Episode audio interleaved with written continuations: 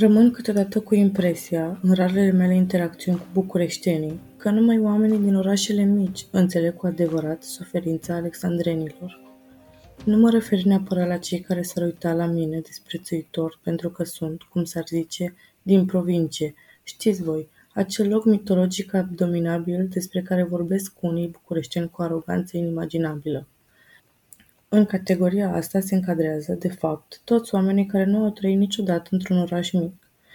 Unii sunt chiar bine intenționați și chiar încearcă să-ți ridice moralul, scoțând la iveală părțile bune.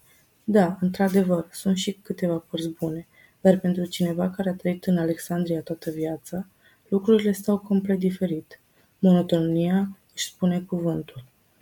În primul rând, ca să abordez și eu problema ca într-o compunere argumentativă pentru evaluarea națională, când am zis că monotonia aș spune cuvântul, nu am exagerat pentru un efect dramatic. Efectiv nu am ce face. Avem câteva baruri, câteva restaurante și când zic câteva mă refer la toate două, un parc și recent o cafenea. Restaurantele sunt mult prea formale și, ca să fiu sinceră, de familiști. Iar apoi, când de 16 ani am aceleași opțiuni limitate, la un moment dat se epuizează și așa ajung să-mi petrec toată adolescența în parc, pe bancă. Toată lumea se cunoaște cu toată lumea, ceea ce în principiu nu sună rău. Pare că oamenii sunt mai altruiști și mai uniți, acel stereotip legat de relaționarea dintre oamenii din orașele mici sau chiar din sate. Dar asta e doar parțial adevărat. Da, atunci când simt că îmi plesnește o arteră, pot oricând să-i cer un paracetamol vecinei de la etajul 2, dar cam la asta se reduc interacțiunile. În rest, suntem și noi la fel de divizați ca în orice altă parte. Chiar dacă eu și o altă persoană, de vârstă cu mine, nu ne cunoaștem personal, sunt șanse foarte mari să avem deja o părere formată una despre cealaltă, căci un oraș mic este materializarea expresiei a friend of a friend. De ce? Probabil din lipsă de activitate. Chiar dacă știu cât de problematic e, asta se imprima și în mine din inerție. Îmi amintesc că trebuia să colaborez cu o fată pentru un proiect la școală.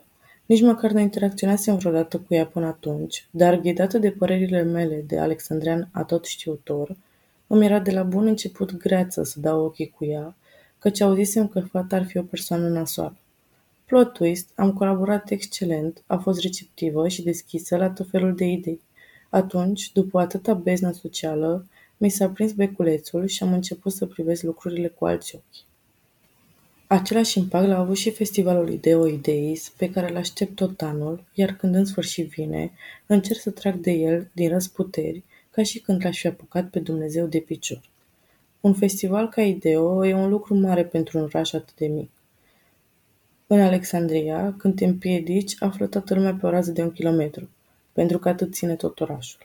În același timp, este greu să închegi o comunitate. Fiecare își vede de viață, în grupul lui care, Doamne ferește, să interfereze cu un alt grup. Nu o spun din perspectiva mea de alexandrean cinic și nesocializat, ci cred că e mai degrabă o observație generală. De aceea, șocul meu a fost cu atât mai mare când am văzut schimbarea de atitudine a tinerilor din jurul festivalului. Ne-am umanizat, dintr-o dată am devenit mai mult decât personaje unidimensionale în ochii fiecăruia. Ideo ne-a oferit transparență, Eram oameni ca toți oamenii, cu toate calitățile, frustrările, anxietățile și problemele, fără prejudecăți. Eram vulnerabili. Poate pare că am dat festivalului o alură deprimantă, dar în realitate a fost exact opusul. Doar am simțit nevoia să vorbesc despre latura umană pe care a trezit-o în noi. Un prieten mi-a zis că o prietenie lipsită de interese comune este ca o gumă de mestecat. O mesteci, are gust bun un timp, apoi o scuipi. Aici, grupurile de prieteni se destrămă destul de repede din același motiv. Nu zic că e rău să ai parte de varietate, dar de multe ori nu am găsit niciun punct comun care să omogenizeze un grup. Și dincolo de asta, sunt atât de puține persoane în oraș, încât sunt șanse mari să iau din nou aceeași rută socială, plimbându-mă printre aceiași oameni. Ca un fel de cerbăre încălzită. Mi s-a întâmplat să mă distanțez de prieteni, doar ca să reunim același grup mai târziu. Ce am iubit întotdeauna la orașele mari este că poți ieși de unul singur și nimeni nu va avea nimic împotrivă. Poți să alegi unul dintre nenumăratele baruri sau cafenele la care să mergi, iar șansele să dai de cineva cunoscut sunt extrem de mici. Eu nu-mi permit luxul de a ieși singură doar de dragul de a cunoaște oameni noi, pentru că majoritatea oamenilor din local m-ar cunoaște și s-ar uita la mine judecându-mă în tăcere, sau în unele cazuri cu voce tare, pe motiv că duc lipsă de prieteni, că știm cu toții că ăsta este singurul motiv pentru care cineva ar ieși neacompaniat din casă. Așa că, din dorința de a nu fi o asocială primitivă în ochii celorlalți, ori ies cu cineva, ori nu ies. Iar cine zice că nu ar trebui să-mi pese de ce crede lumea, e clar că nu trăiește într-un oraș mic, unde lumea, această entitate abstractă, este de fapt tot orașul, implicit cunoscuții, implicit imaginea mea. Încă un lucru pe care l-am invidiat întotdeauna la metropole și mai concret la bucureșteni este numărul lor infinit de posibilități pe toate planurile.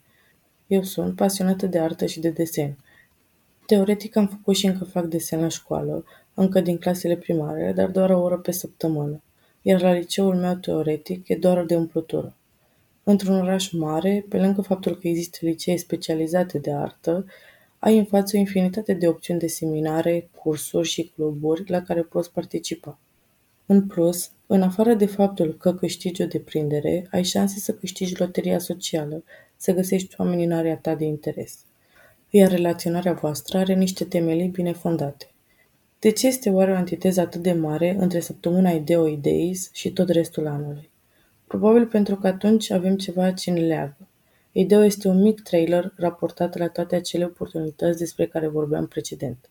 Avem workshop-uri din care putem alege și de acolo fiecare se duce pe ramura lui, iar oamenii cu interese comune se găsesc unii pe alții.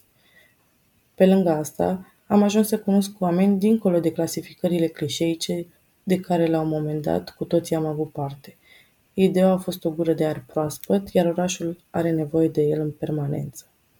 Text scris de Vanessa Buga Vanessa Buga are 16 ani, e din Alexandria și e în clasa 10 la Colegiul Național Pedagogic Mircea Scarlat. Acest podcast face parte din cadrul proiectului Atelier Regen, organizat de Asociația Forum Apulum, finanțat de Administrația Fondului Cultural Național. Proiectul nu reprezintă în mod necesar poziția administrației Fondului Cultural Național. AFCN nu este responsabilă de conținutul proiectului sau de modul în care rezultatele proiectului pot fi folosite.